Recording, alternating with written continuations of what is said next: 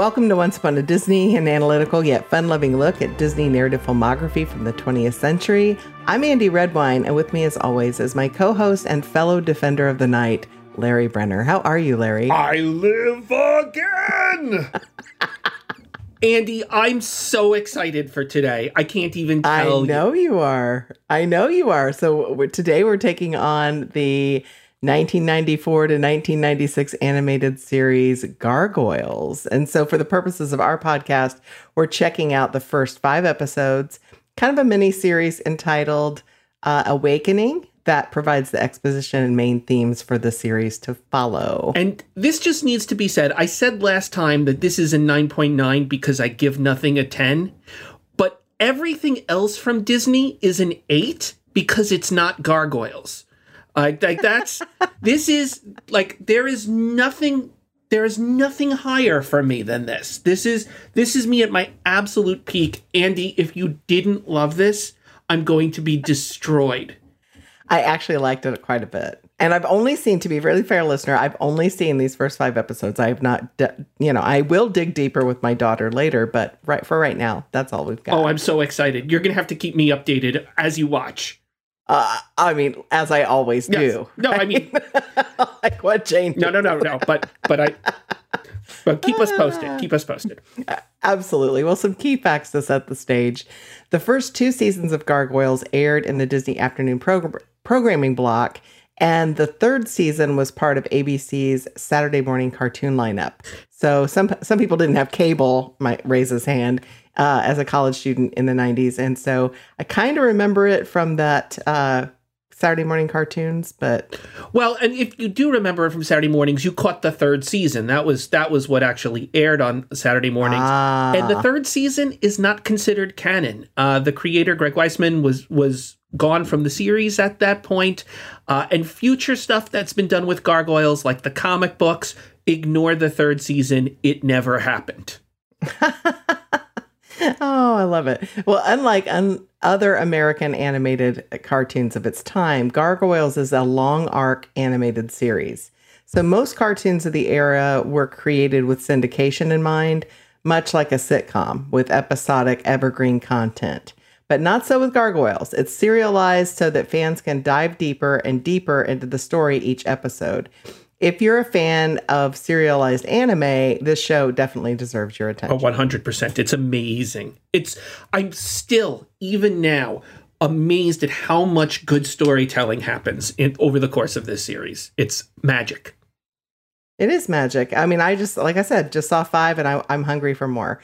Uh, with shows like Fantastic Four, X-Men, Mighty Morphin Power Rangers, and particularly Batman, the animated series in production development by Marvel, Fox, and Warner Brothers, Gargoyles is Disney's answer to this genre. So if you see a lot of similarities to the feel of Batman, the animated series, which I did, it's because many of the Batman writers came over to Gargoyles, including Michael Reeves and Bryn Chandler Reeves, who played key roles in the work we are viewing today. And did you know, Larry, that this show was originally pitched as a comedy series? I did know that. Of course. You. I know everything about Gargoyles. I was trying to get a gotcha, but I didn't have that. I, I tried. I friends, I tried. But in, uh, there was, of course, a, a, the L A uprising happens in nineteen ninety-two, and the show chose to take on some issues of bigotry. Yeah. Uh, and and go a little darker and, than they had originally planned. And it's throughout the series. They, they come back to that theme again and again. Did you know, Andy, that this uh, cartoon series, Gargoyles, is in canon with a pair of Disney movies? Uh, the Atlantis, The Lost Empire movies take mm-hmm. place in the same universe as Gargoyles because ah. uh, when Atlantis, The Lost Empire became a T V series, there was an episode planned where Demona would have guest starred. Interesting. Did not know that. Yeah. Was not aware. Yeah, see, I'll, I'll, I'll, today is my day for gotchas. You will bring, you always bring the gotchas. You always bring it. I, I rarely, rarely get to do that, friends. Um, so... Uh, let's let's dig right into it. Uh, Monish Tanah, why does this series start where it starts? And we've talked about uh, one T V series before. We talked about DuckTales, and we talked about why DuckTales starts where it starts. But here, there's a there's a Interesting question. Gargoyle Star Awakening starts achronologically. Our opening scene, we're in Manhattan. We're on the ground level. There is clearly a series of explosions happening from the building above. Uh, we don't know what's going on there. Stones drop from the ground. A police officer, Elisa Maza, shows up on the scene. Uh, she's concerned about, obviously, rocks dropping from this skyscraper in Manhattan. And then she looks at one of the rocks and she sees three claw marks uh, going right through the rocks. And she's like, what's going on up there? And then we cut back. We're, we're a thousand years ago in, I think it says nine hundredth century uh, B C Scotland. Or something along those lines. What? And it's really jarring. It's super jarring, isn't it? Yeah. Like the first, I mean, I was like, why are we doing, why is that making that? Ch- that's a bold choice. But I think it's a deliberate choice. And oh, uh, one hundred percent. And I'm wondering if we can unpack it a little bit. Do you have any thoughts about this? Well, we've got to know the genesis of how a castle above the clouds ha- uh, on, you know, happened on top of a skyscraper in D C or in New York City, right? Well, I mean, that's why we're going, that's why we're flashing back. But so the right. question I would ask is why even have the, the stuff in the present? Why not just start nine hundred eighty whatever uh, B C? Why, why not just start there? Why do we have this moment in the present? Well, that's the height of the conflict of the series, right? Well, is you have, you have gargoyles living, you know, these supernatural beings living in this world. And um, what in the world's happening? Why is why is it happening? Why are things crashing down to the you know to the ground? We don't know. Well, I, I mean, more importantly, yeah, and just going with that, it's the premise of the series. This is a series right. set in modern day, and we're trying to hook us into that's what the series is going to be. But the rest of the first episode is going to be in nine eighty whatever Scotland, right? So right, unless right. we get that little glimpse of it at the beginning, you could watch the entire first episode of this and still not have gotten to the premise, gargoyles flying around today in modern day Manhattan. Oh, sure, sure. I get you. I get you. Yeah, because if you don't have that, you're going to be really confused in a few episodes when they're all of a sudden it's a, th- a thousand years later. Right. They're just you're, and you may not and you may not buy it. Right. That they're setting our compass that don't get too attached to all this stuff in Scotland. That's not where the show is going to be. Uh, and and you might watch this first episode and say, you know what? I'm all in for the show in Scotland. Let's just do Scotland for the entire series. They they right. really do build uh, that world, Castle Wyvern, very nicely. Um, so here, because this is a five-part miniseries more than it is a movie, although it's better than most movies to me.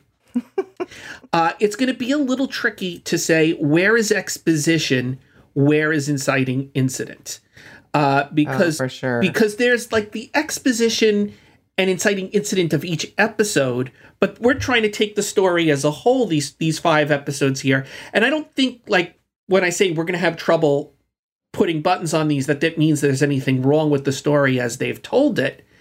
But oh, no, no, no. I think, for me, Andy, the entire period of Scotland, which is two and a half episodes or an episode and mm-hmm. a half, I think.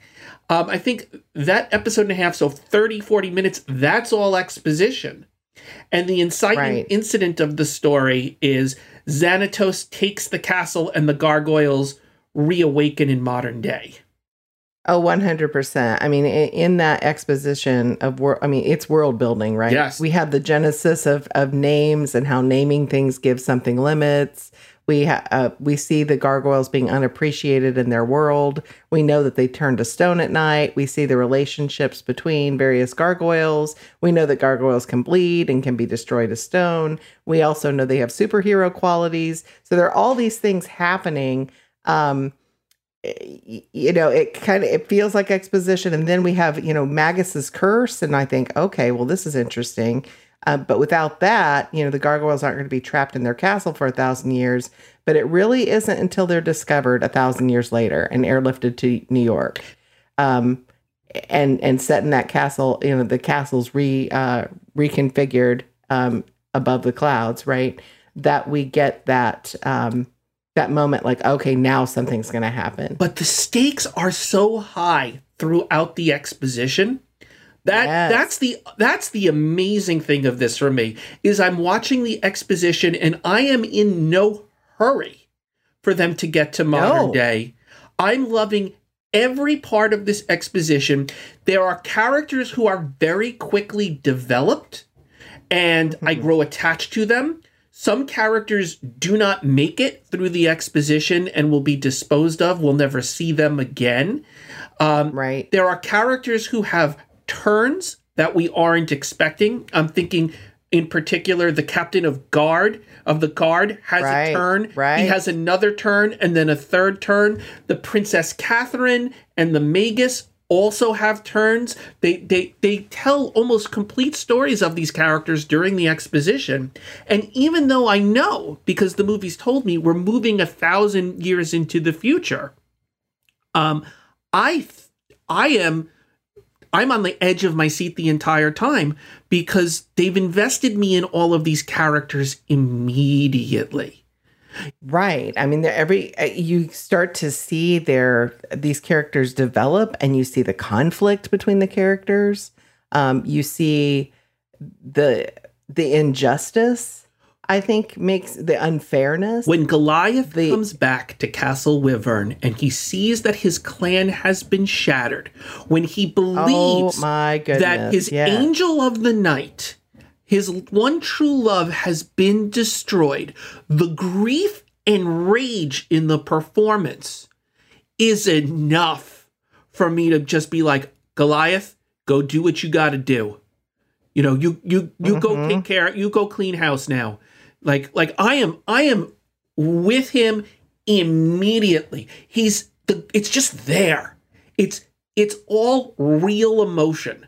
The, it's so, and it's raw, right? Yes. It's not like, oh, it's not unprocessed. Like, oh, she's dead. Yes. Oh, she's dead. And you know, it's time to go, you know, nothing like that. Nothing like this. I'm going to go away now and lick my wounds. None of that. You are in the moment. You're dealing with what is at that moment. Absolutely, one hundred percent. Oh, it's so good. Uh, so I'm just going to keep saying it's so good over and over again. So can. if You're the inciting incident, and I, I think that we're right, is is Goliath uh, and the clan coming back to life in modern day. Uh, they were statues for a thousand years, and now they live again, uh, which mm-hmm. which I think that it is. Uh, we have a bunch of things that are rising action. There is arguably one other thing that I might point to as the inciting incident of this. I think it's weaker, but it might be the emotional inciting incident of this movie. And for me, that might be when Goliath meets Elisa Maza. Yeah, be- that may be it too. Yeah, yep, I, yep, yep. Because what it does is it sets up um, a potential love triangle, right? Oh, for sure. Um, or at least, you know, your heart could be in two different. If you think somebody's dead, right, and you're never going to see them again, and, and Goliath takes this risk to sort of move on. The attraction you know, and then all is of a... palpable between them from yes. the beginning, even though they are yes. different species. And right. I am... You know, sometimes when you see, like, on Star Trek, you, like, see a couple of aliens, like, that got together from different races. You go, ugh, I don't, don't want to think about that too much. Don't want to see them kiss. I, but this is okay. This is so I'm, okay. I'm okay with it. I'm all on. It's okay. I'm all, I am on board for Go, for Goliath right. and Elisa. It's, it is amazing how much chemistry they have when they get together. And I argue that this could be considered an inciting incident because what really is going to, the the real m- movie focuses on the relationship between gargoyles and humans. Can there ever be trust? And it's going to really send, I mean, the heart of this is that Goliath is in a place where he can trust a human again and build mm-hmm. friend like, through all of this. Like, it, you know, if Elisa's not there, what Goliath will learn from this is that essentially Demona is right. All humans are despicable. Uh, Xanatos right. will betray him. Uh, it'll be terrible. But but Elisa is so important to to to his spiritual healing. Yeah. And then it also makes the climax, gives uh, the climax a bigger punch, right? Yeah. So maybe we should work our way up to the climax. Oh, then. yeah. Sure, sure, sure. So, so, uh, All of the following is rising action. The Gargoyles reawaken. There's an attack on the castle. Uh, Goliath meets Elisa Maza. Xanatos tells the Gargoyles that he was robbed of three discs, and he asks them to come back. Initially, Goliath refuses. Then Xanatos brings Demona to him, says, look, I saved your female lady friend. Right. Uh, Demona convinces Goliath, you know what, we owe Xanatos, let's do it. Uh, they go off, uh, they are going to go off on this journey. Uh, they they go to recover the three discs. Uh, when would you, they bring them back to Xanatos. Uh, when would you say this movie reaches its climax? Mm-hmm. For me, it's when Demona leaves Goliath and kind of moves to the dark side. Yes. Right? It's the confrontation. She's over that. Not between Xanatos and, Xanatos and Goliath. That is actually like almost a purely professional um, rivalry there, right? Oh, yeah, sure. It's, sure. I actually think Xanatos kind of likes Goliath. Um, you know, it's, it's just bad for business, and so he's in the way there. But when Demona is asking Goliath to choose... Right? Mm. You know, the humans or gargoyles, you can't have both. And if you go for the humans, we cannot be together. That's real. That's the question Goliath has been grappling with this entire movie. Right? Right, right. Can right. he ever trust humans again? Should he give in for his well-earned desire for vengeance? Mm-hmm. In fact, even after he makes that choice with Demona, he has to make it again. He's holding Xanatos over the edge because he believes Demona to be dead, and Xanatos right. will at least be in part at fault of this. And he's like, I should I should kill you. I should throw you off the side. And uh, Hudson says, if you do that, then you're then you're still making the choice Demona made. Right. You're no better than she is, right? And for me, that's the climax. Uh, yeah. And then falling action, we see that the gargoyles are settling into the castle. Xanatos has been carted away. Demona is missing. We are concerned that she may be dead. We're probably more concerned that she may be alive. Uh, and uh, but but Elisa says, you know, you know, Manhattan is going to need you guys, and mm-hmm. and we're in for a wild ride for the rest of the series. Uh, and. I am on board for the rest of the series. I oh sure. I am. I love all of these characters so much. By the time I love the bad guys, I love the oh, good sure. guys. I, there's like maybe a couple of characters I'm not on board with yet, and they'll do the work in future episodes to get me on board. But wow, uh, great plotting. Yeah, for sure. I wanted to take a minute and just talk about the pros and cons of serialized cartooning. Yeah. Um, no, I think that's important. You know, nineteen- In nineteen ninety-four, you might miss an episode and have to rely on your V C R to tape the episode or hope you can find a copy on D V D at Blockbuster, right? Yeah. Um, for a daily show, there's a lot to create, right? And if you run them daily and rerun in the summer, an audience might really struggle with knowing, okay, where am I in the story? What's going on? How, you know, how do I get caught up? Um, especially a younger audience. Now, I think, you know, I was thinking about like the show Lost, right? Um, there were a lot of people that loved that show and, and, and I certainly watched, but like if we were, if you miss something, like if you miss the first few episodes, you're done. Like you don't know what's going on. For you have sure. no idea. So you can't just jump into the show. No. Um, yeah. And, and I think because of that, Gargoyles is a show that would do better if it just started today than it would have done back, back in the nineties. Right? Oh, one hundred percent. Because, because people would back up, start at the beginning, and binge it. People were not used to consuming all of a series. If you were going to do that with a show, you made like a commitment to it. Like I did with Buffy the Vampire Slayer. Tuesday nights, my friends would never see me because Buffy was on. I stayed home. If they were at my house you when Buffy came on, that's right. they were watching Buffy or they went home. Those were their choices. And with Gargoyles, when you've got a show that's afternoon, where maybe some days I stay after school for a club, um, or, you know, not uh, some days I have a lot of homework, I'm not allowed to watch it.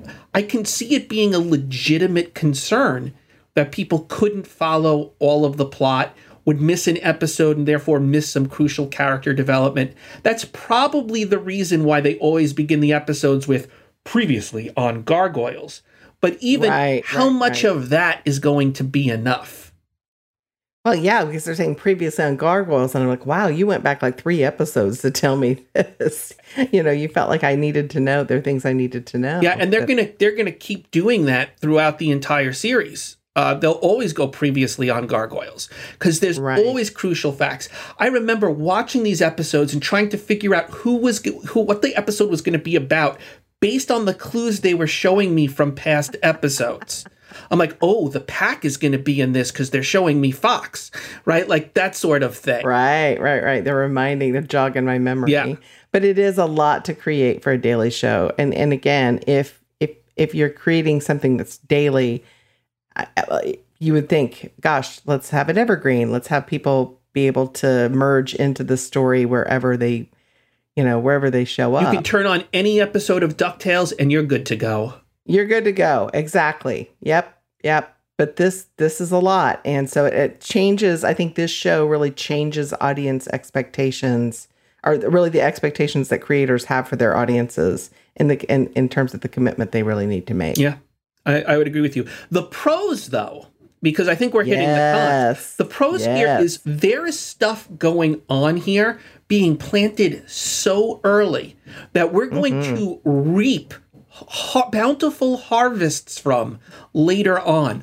Like, for example, uh, those ca- minor characters that we talked about, Princess Catherine, the Magus, even the little boy Tom. We're going to mm-hmm. come back to those characters later on in the series and find out what happened to them. After all, they were the ones who were rescuing the gar- the gargoyle eggs at the beginning, which you might forget about towards the end of the movie, uh, but becomes super important later on in the series. Uh, well, sure. And there's even like really, really tiny stuff, Andy. Like, so at one point when when Uh, Xanatos and Owen are walking on the ruins of Castle Wyvern in Scotland. Owen makes a passing reference reference to the locals seem to think the castle is haunted. To, in right. season two, they return to the ruins of where Castle Wyvern once stood, and in fact, the ruins are haunted, and they're haunted by the ghosts of Hakon the Viking and the captain of the guard, who we haven't oh, wow. seen in forever, the- but they still have unresolved business with Goliath. It's, and that is so clearly planned from the beginning. They're planning stories years in advance, and it's and it's beautiful. It's it's just so right. And so if you have that kind of op, if you have that serial show, you have that opportunity to seed the the. The, you you can seed the, the pilot, you can seed whatever you want and pay it off later. Yes, and always and you always have the benefit of going back to, oh gosh, what did we talk about back then? Oh, the rookery. We should write something about the rookery. Or oh, let we mm, let's see, he was eating moss over there. We should talk about eating moss again. You know, whatever it is that whatever it is, you know, it doesn't really matter what it is, but you could certainly pay, you know, find those things if it's a well written pilot. You can always go back and find those little nuggets to pay off. Oh, I, I would love to to be able to create something like this, knowing that the stories that I'm going to tell seasons later are really going to definitely be seen. So I have the freedom to set them up this early. Mm-hmm. Oh my gosh, mm-hmm. that, that would be so amazing to me. agree, agree. Well, let's jump into the characters, Larry. Yes. Um, Goliath. Uh, Keith David, uh, dozens of voice acting and acting credits, um, screen acting credits. He's the voice of um, the doctor uh, in uh, Princess and the Frog, Doctor Facilier. Yes, yes. Yeah, he's got friends yeah. on the other side. Yeah. And he's such yes. a good vocal actor that you can hear these two different performances. And if you're listening for it, you'll hear that it's the same voice. But you, but if someone didn't tell you, I, I, no, you wouldn't know. I don't know that you would know. Goliath very rarely sings. His voice doesn't have that sort of like, I'm about to lift up in song uh, sort of quality. well, there. Keith, yeah, Keith David is no Sterling Holloway. Let's just say that. Sure. sure. Um, okay. I love Goliath. I, I love... Why? Uh, because, Why do you love him? Well, there's so much there. But for me, it's the scenes where he cries. When he mm. thinks Demona is dead, he cries. But then at the end, when Demona is like saying, I don't think we can be together. If you, Goliath, you are now my enemy. And you can see it in, in the animation, in the vocal delivery, that Goliath still loves her. And it's recognized that she's changed and she's toxic now. Mm-hmm, mm-hmm. And it's, it's, he's this strong masculine figure who is also emotionally available and in touch with what he's feeling every step of the way, but it, no one would ever look at him and say Goliath is weak. He's strong right. and in touch with his emotions. Yeah. And, and I mean, nineteen nineties, I can't think of too many characters who provide that model. No, I can't either. I mean, he's definitely, he's fearless in a lot of ways. And he's, he's so layered, like, He, he there's the strength through his, like, he seems to have this incredible sense of self-discipline. Uh, he values everyone's life, including the life of his enemies, right? He's a diplomat. Um, he his yes. First, he prefers to negotiate before he fights. He doesn't pretend to trust people when he doesn't. Xanatos is like, trust me, trust me. And Goliath says, I'm not a mark. Trust has to be right. Earned. I've been betrayed right, before. Right. But at the same time, he doesn't close the possibility to the fact that he might learn to trust Xanatos, even though instinctually, I think he knows something is off here. I think for me, like the the, the strength of his character is that he's willing to protect people who treat him badly. Yes. And that may be one of his flaws, uh, is that he's sort of too trusting and sort of dismisses that injustice. I mean, this is a complaint. And that comes, that comes back to bite him. Yeah, this is a complaint people have about superheroes all the time. Why doesn't Batman just kill the Joker, right? Like that right, that right, sort right. of thing. But the in- the game would be over. but but but it's not even that. Batman shouldn't kill the Joker. Goliath shouldn't kill Xanatos, because the truth of the matter is Goliath, by the way, Goliath kills. Goliath says mm. killing them in battle is one thing. Killing them when they're at your mercy is another, which, by the way, right. for Saturday morning is a much more nuanced approach than we've seen uh, anyone take, right? Oh, one hundred percent. But, sure. But, you know, it's it's more than that.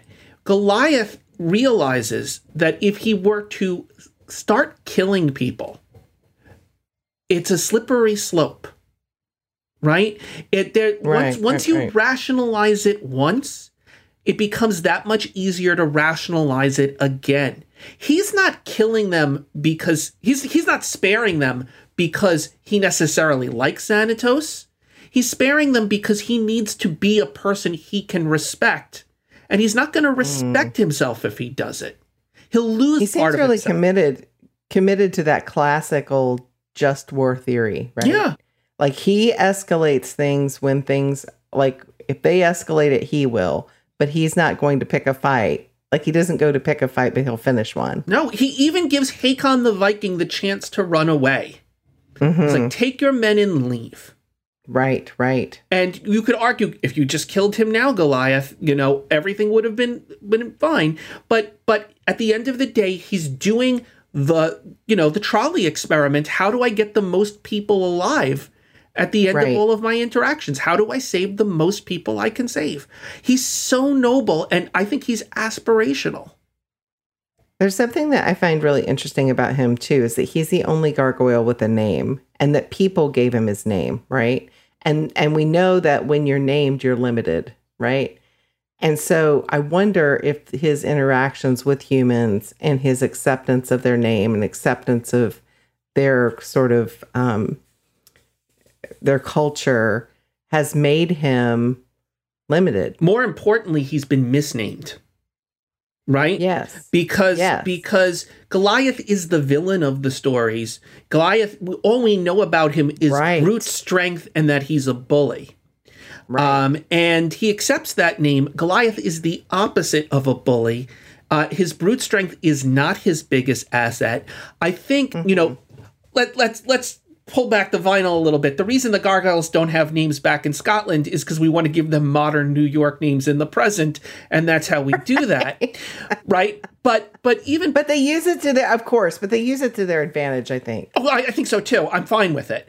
But yeah, yeah, but I believe if Goliath were to name himself today, he would name mm-hmm. himself Dostoevsky. Right? He would. Oh, he, yeah. He's yeah. he's got the soul of like a Russian poet, uh, constantly struggling with the issues of good and evil. Um, you know, that that constant split that Dostoevsky is always like, where is the line? Where is someone a good person? Where is someone not a good person? That's what he's struggling with all the time. He's always trying to become a better person, and mm-hmm. and he has dark impulses that he resists. Right. He does right. want to kill Xanatos. He is given he is given to rage, and he does resist that rage. For sure. Time and again, Goliath has the opportunity for revenge, and because he needs to save someone else, he's cheated of his desire for revenge. He could kill Hakon, but he goes to save the princess instead, and the captain of the guard goes off the, the edge the ledge with Hakon mm-hmm. instead. What Goliath wanted was to kill them. His response, sense of responsibility to life required him to save this princess who has treated him like dirt. And right, then again, right, right. and then again, he's going to go to save Elisa. He's got a choice. You know, do I save Elisa or do I save Demona, who Demona is arguably his wife? He's ar- She's arguably the, the person he still loves, but Demona is toxic and damaged, and Elisa is the innocent. And he's... Well, let's talk. Let's talk about Demona. Um, Marina Sirtis. Single um, greatest again, villain in all of Disney. I think she's great. Um, she's the sorceress. She's the second in command. I didn't like her the minute I met her, and I was supposed to like her because she was, you know, with this likable character. You don't but, like her, uh, and she's an empowered female character. Yes. And, and her, but her eyes are glowing, and she's somebody that... You know, she's the one who orchestrates the betrayal of the castle to the Vikings, right? Although we don't know she, that right away. We don't know that right away, but you feel like something like she's angry and it's justifiable. But I have this feeling and, and you know, that she's going to use that anger in a way that's going to destroy her and destroy the relationship. Yeah. I just like it's a hunch. Like I went through the and looked at the dialogue. I'm like, where am I getting that from? I'm not. I'm totally getting it from performance. And it's in the performance. She's yes, she's on the edge of making a terrible decision in that first episode, which she has the opportunity to back out of, right? And she doesn't. She she commits to it. But we see her we see her seeing the plan start to fall apart. We don't know what it is that we're seeing because we're not privy to those thoughts. But we see that like she knows something, something mm-hmm. you know, like like maybe we could, you know, if we were really dismissive, we would be like, it's women's intuition. She senses a tragedy. She's not sensing a tragedy. She's creating a tragedy. From yeah, because because where where Goliath can say things like, and I'm I'm going to totally botch the dialogue here, but he says, you know, he's confronted with the injustice of that princess's ugly dismissal of them, right, and that lack of appreciation. He's just kind of like, you know, that's just who they are. And I'm not going to, I'm not going to get, she takes that as, and that energy and decides to use that to destroy these human beings. Here's the other great thing about the portrayal, particularly in the modern age. When Goliath says to her, you've changed, it, the, the, the years have made you hard.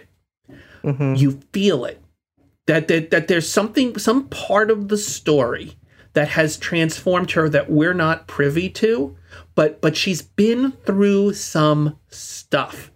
But mm-hmm. but by the same token, when she's reintroduced to Goliath and the rest of the clan, when Bronx comes running up to her because he's a dog and she's she's you know one of one of his masters, right? Mm-hmm. Um, mm-hmm. I think she's genuinely happy to see them. I think she's been alone for a oh, I, very yeah. long time. And that this reunion, like I, as much as she's become manipulative and untrustworthy and duplicitous, I don't think mm. she's faking her gr- gratefulness for being held by Goliath again, for being no, with the no, no, clan no, no. again. She- no, I think she genuinely wants to be with the gargoyles, but I also think she, like, whatever happened between, something happened that had to be more than just that princess.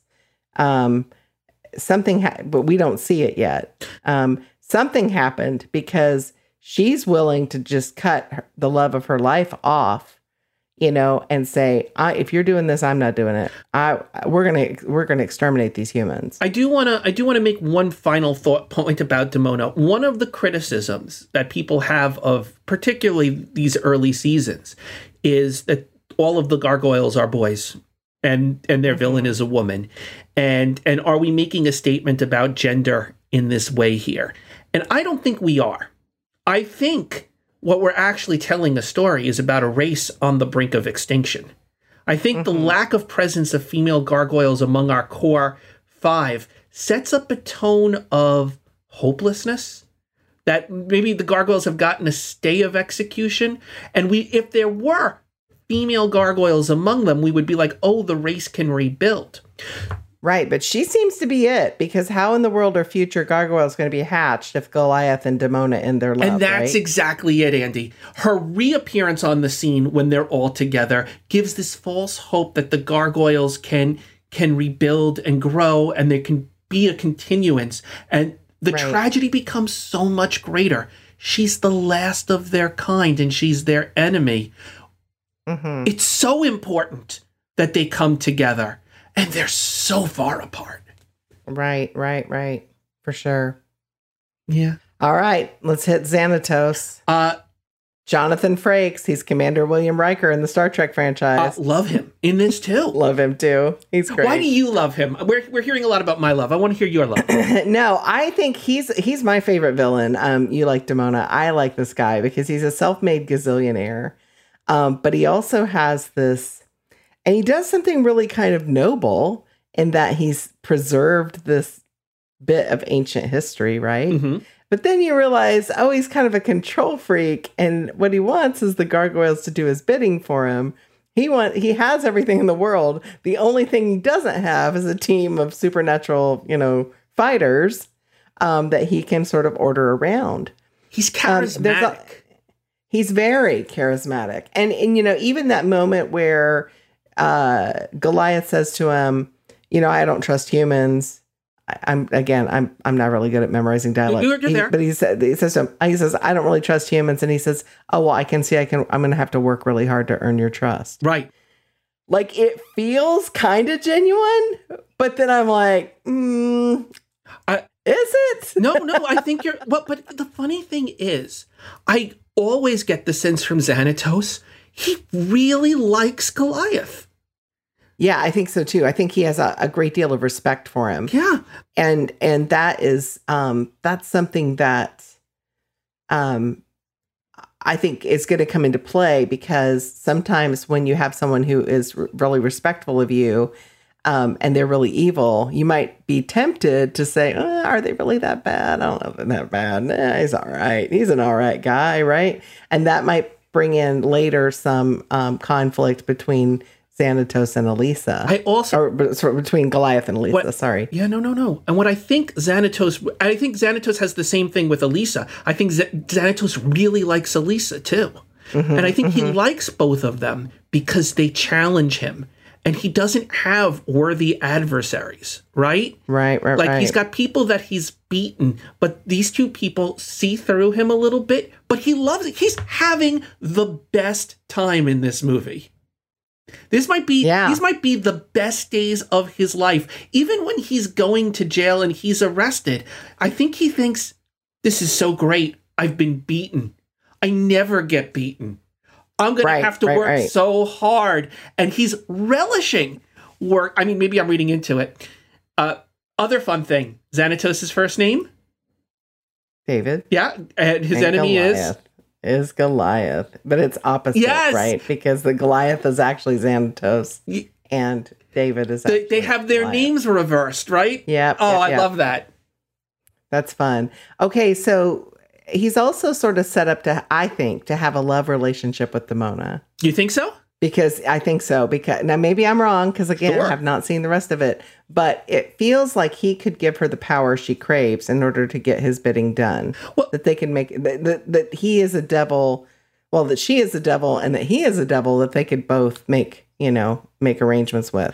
Well, obviously, since I've seen the whole series, I don't want to. I don't want to comment on this one way or the other. What I what I would say is, of the two of them, Xanatos is, I think, demonstrating more of a capacity to love, um, mm-hmm. like like sure. that that arguably we could see him finding a partner. I don't know that Demona's there yet. Maybe she gets there later on. Wink, wink to the people who've watched it, because because I know.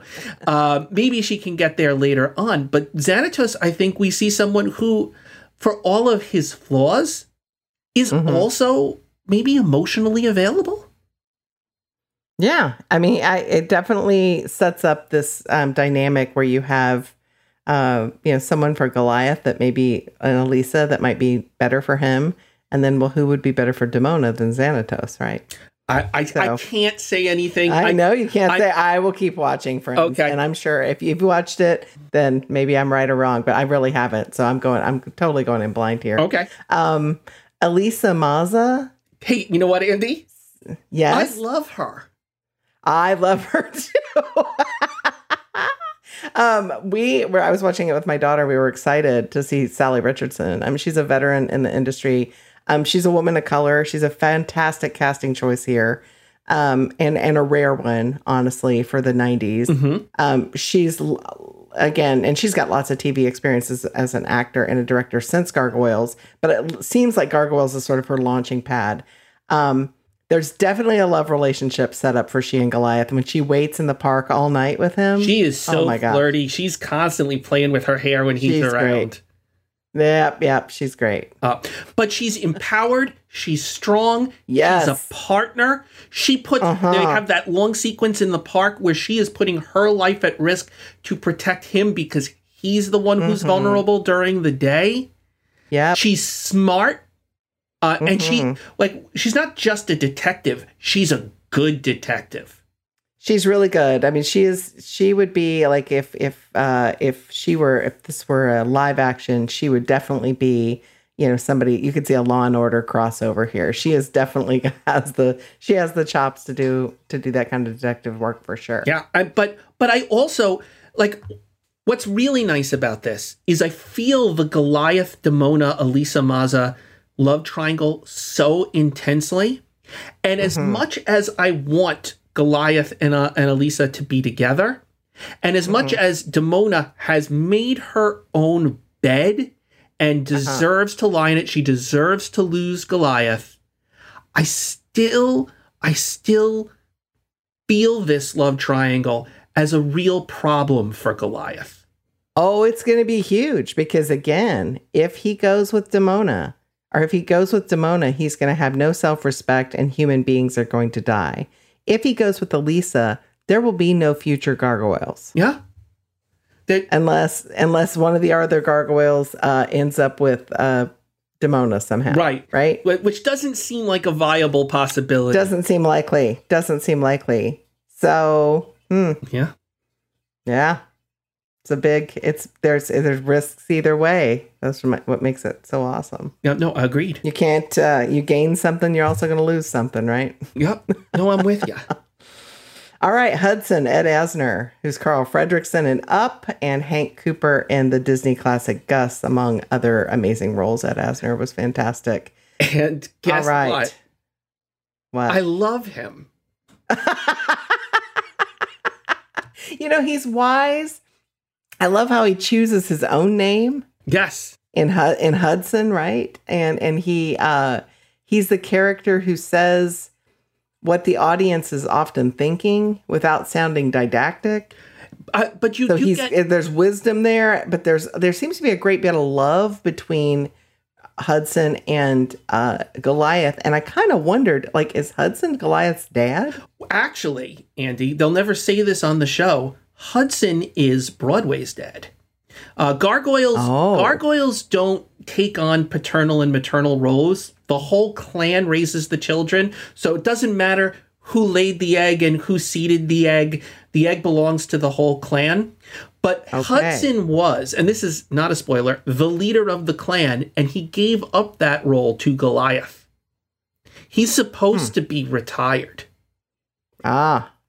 He's not very good so at it. So while though, he might he? not be the biological father of Goliath, he is certainly uh-huh. in the paternal role um, right. to him. Uh, and uh, yeah, uh, but but again, it all feels so lived. I yeah. I know that Hudson has seen thousands of battles. Part of it is the way he's dressed. Part of it is the fact mm-hmm. that he has a sword. Part of it is mm-hmm. the scar on his eye, which speaks yep. to a tragedy at some point in his life. Um, but but it's in the words that he's saying. He's seen some stuff.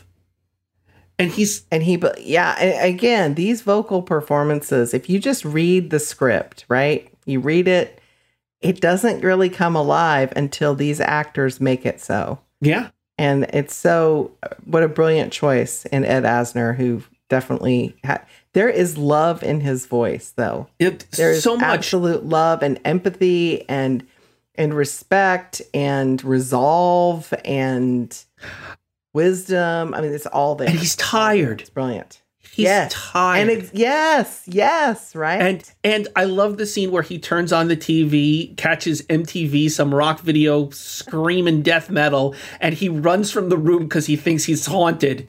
I, I that is such it is so great. Oh, it's, it's such so a great, great moment. Yeah, it's so good.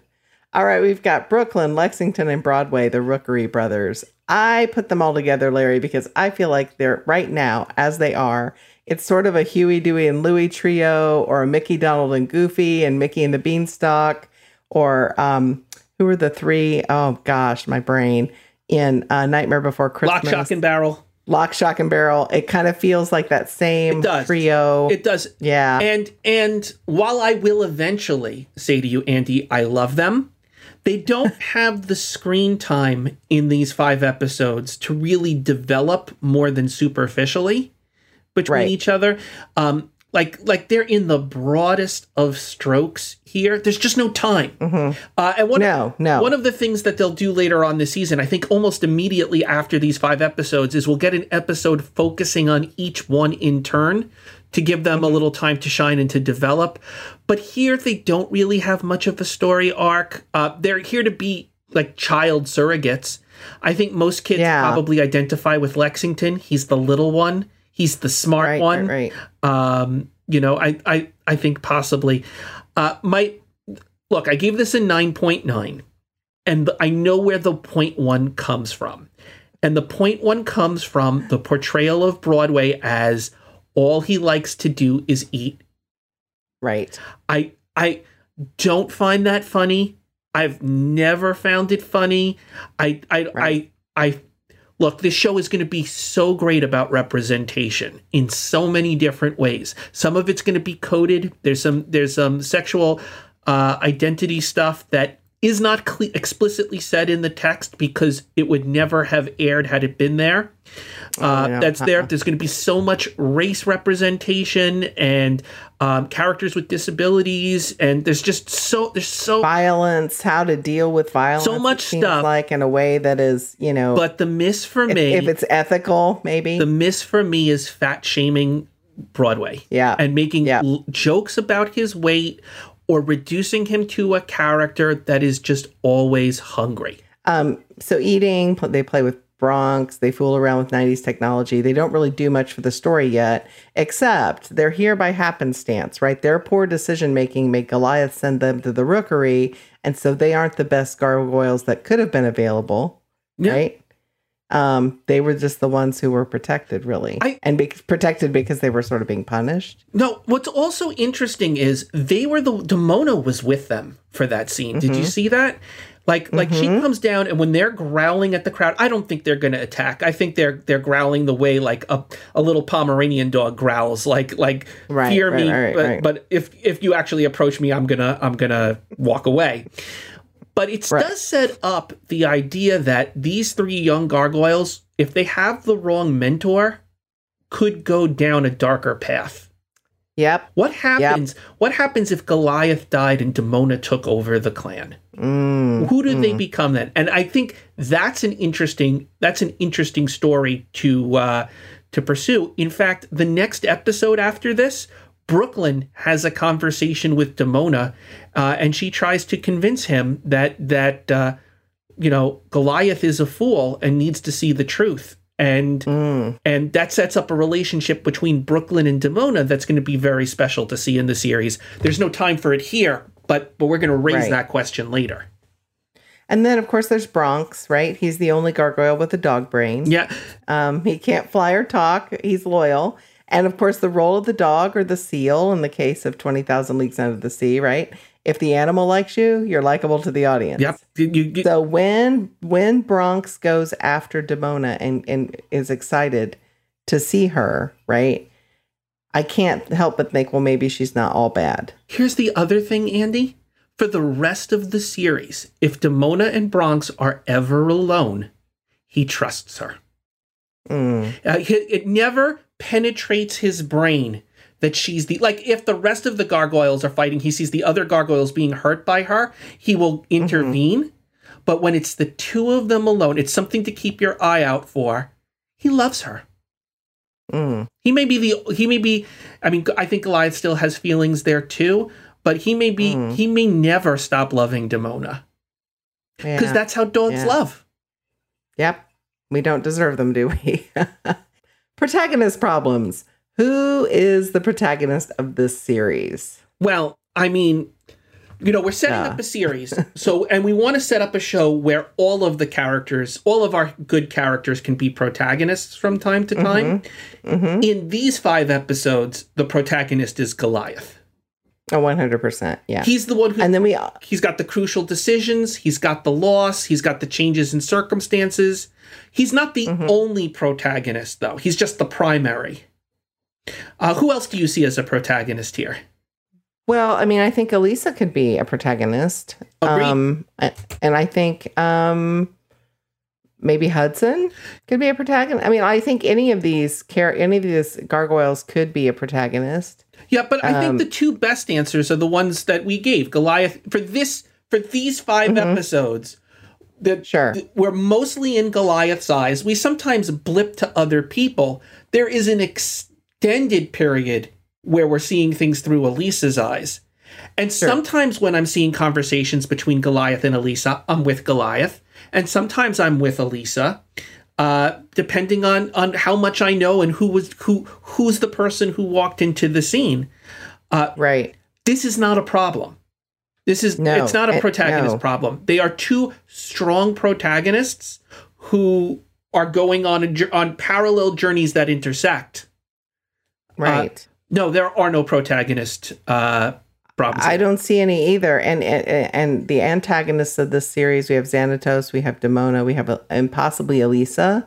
Um, if if Goliath is, I mean, not in the wicked sense of antagonism, but if Goliath needs to do something, we could see. If she is, Elisa, she's a very kind of soft one. I would say Xanatos yeah, and Demona. Yeah, yeah. I would say Demona uh-huh. more than Xanatos, simply because with Demona, it's personal.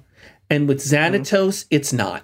It's business. Mm-hmm. And I always say that the char- the antagonist with personal stakes is your stronger antagonist.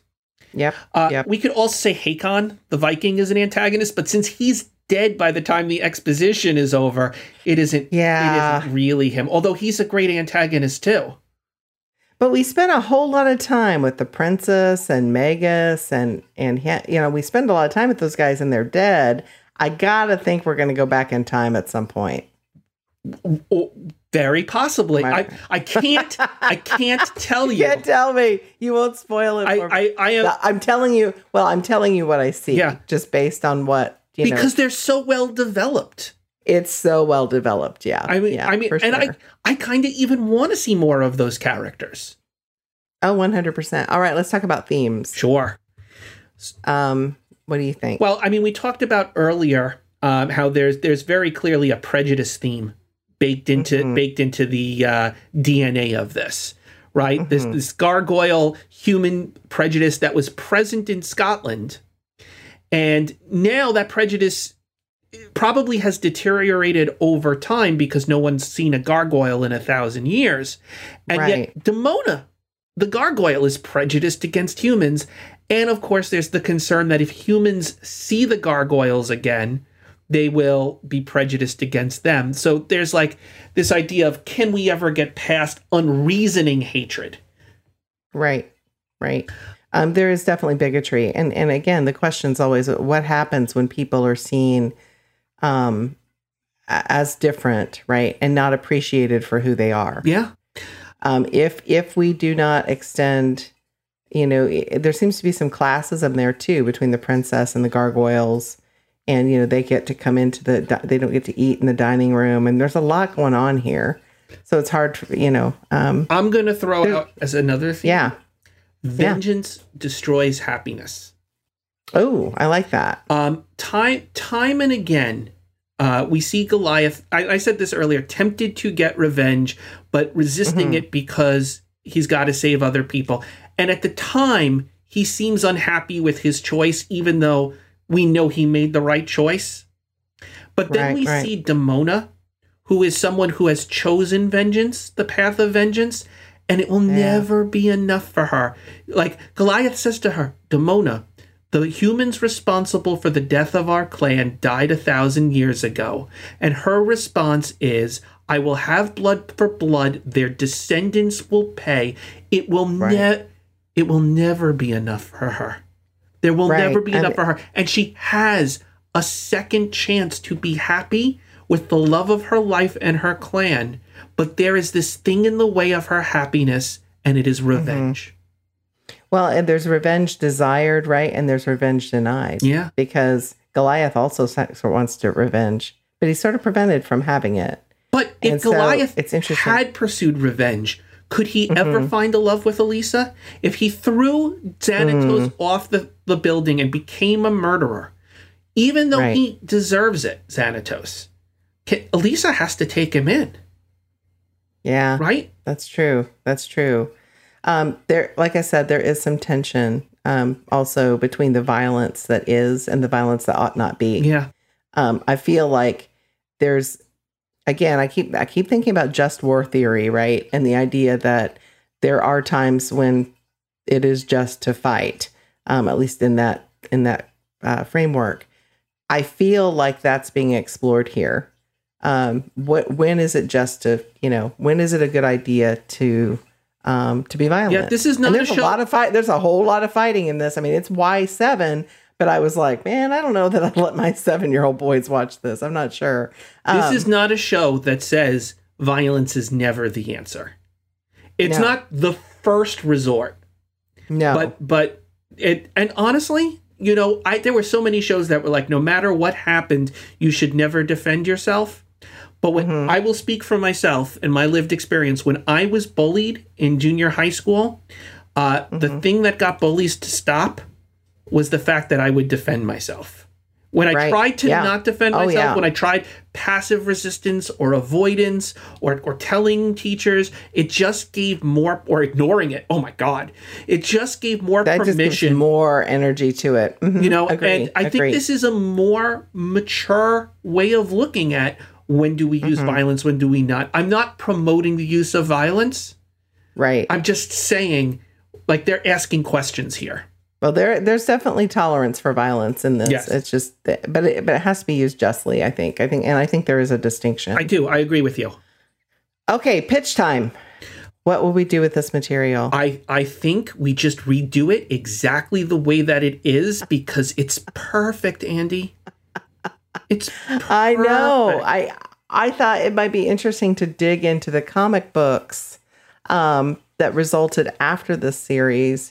And maybe start a new series as a live action, but retell the beginning, um, cut it a little tighter, maybe, mm-hmm. uh, maybe less violence. Um, I don't know that we need all the exposition in the world building, but maybe we do because I haven't seen the whole series. And now you've got me thinking, oh, maybe that's going to pay off later. Um, and, you know, Loki, the show Loki kind of comes to mind as a model here mm-hmm. um, where there's just...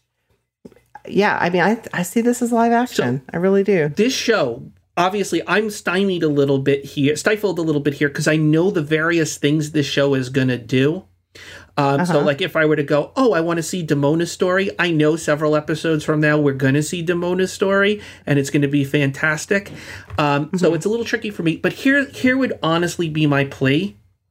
Mm-hmm. We go to the end of season two, and we just tell the stories that they wanted, that, that Greg Weisman wanted to tell, and we just mm-hmm. go forward with the series. My pitch is the first two seasons are perfect. I want more. Let's just mm-hmm. keep going. Let's just trust that creator. But if you're saying I have to create something myself, uh, then the answer is going to be uh, there are gargoyle clans in other parts of the world that are uniquely different than the Scottish gargoyles.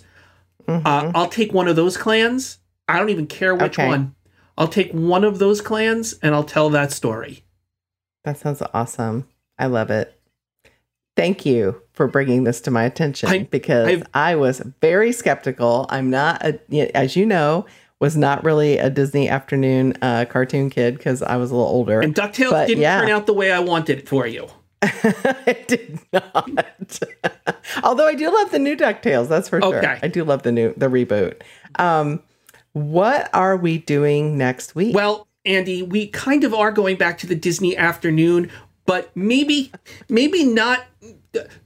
Gargoyles really set a high bar, and I don't know uh-huh. that what we're doing next week is going to reach that bar. In fact, um, it may be a low point for us. We are doing Aladdin two, The Return of Jafar. Okay, well. Gilbert Godfrey sings. Oh, well, that's, yeah, that's Look forward to that admission, right? Absolutely. Yes. Well, if you like what you're hearing, will you do us a favor and share this podcast with another Disney or classic movie fan? And please check out our Once Upon a Disney Facebook page. You can tweet us at, at Andy Redwine or at Larry Brenner six, or drop us a line in our mailbag at once upon a disney podcast at gmail dot com. So until next time, friends, see you real soon. See you real soon.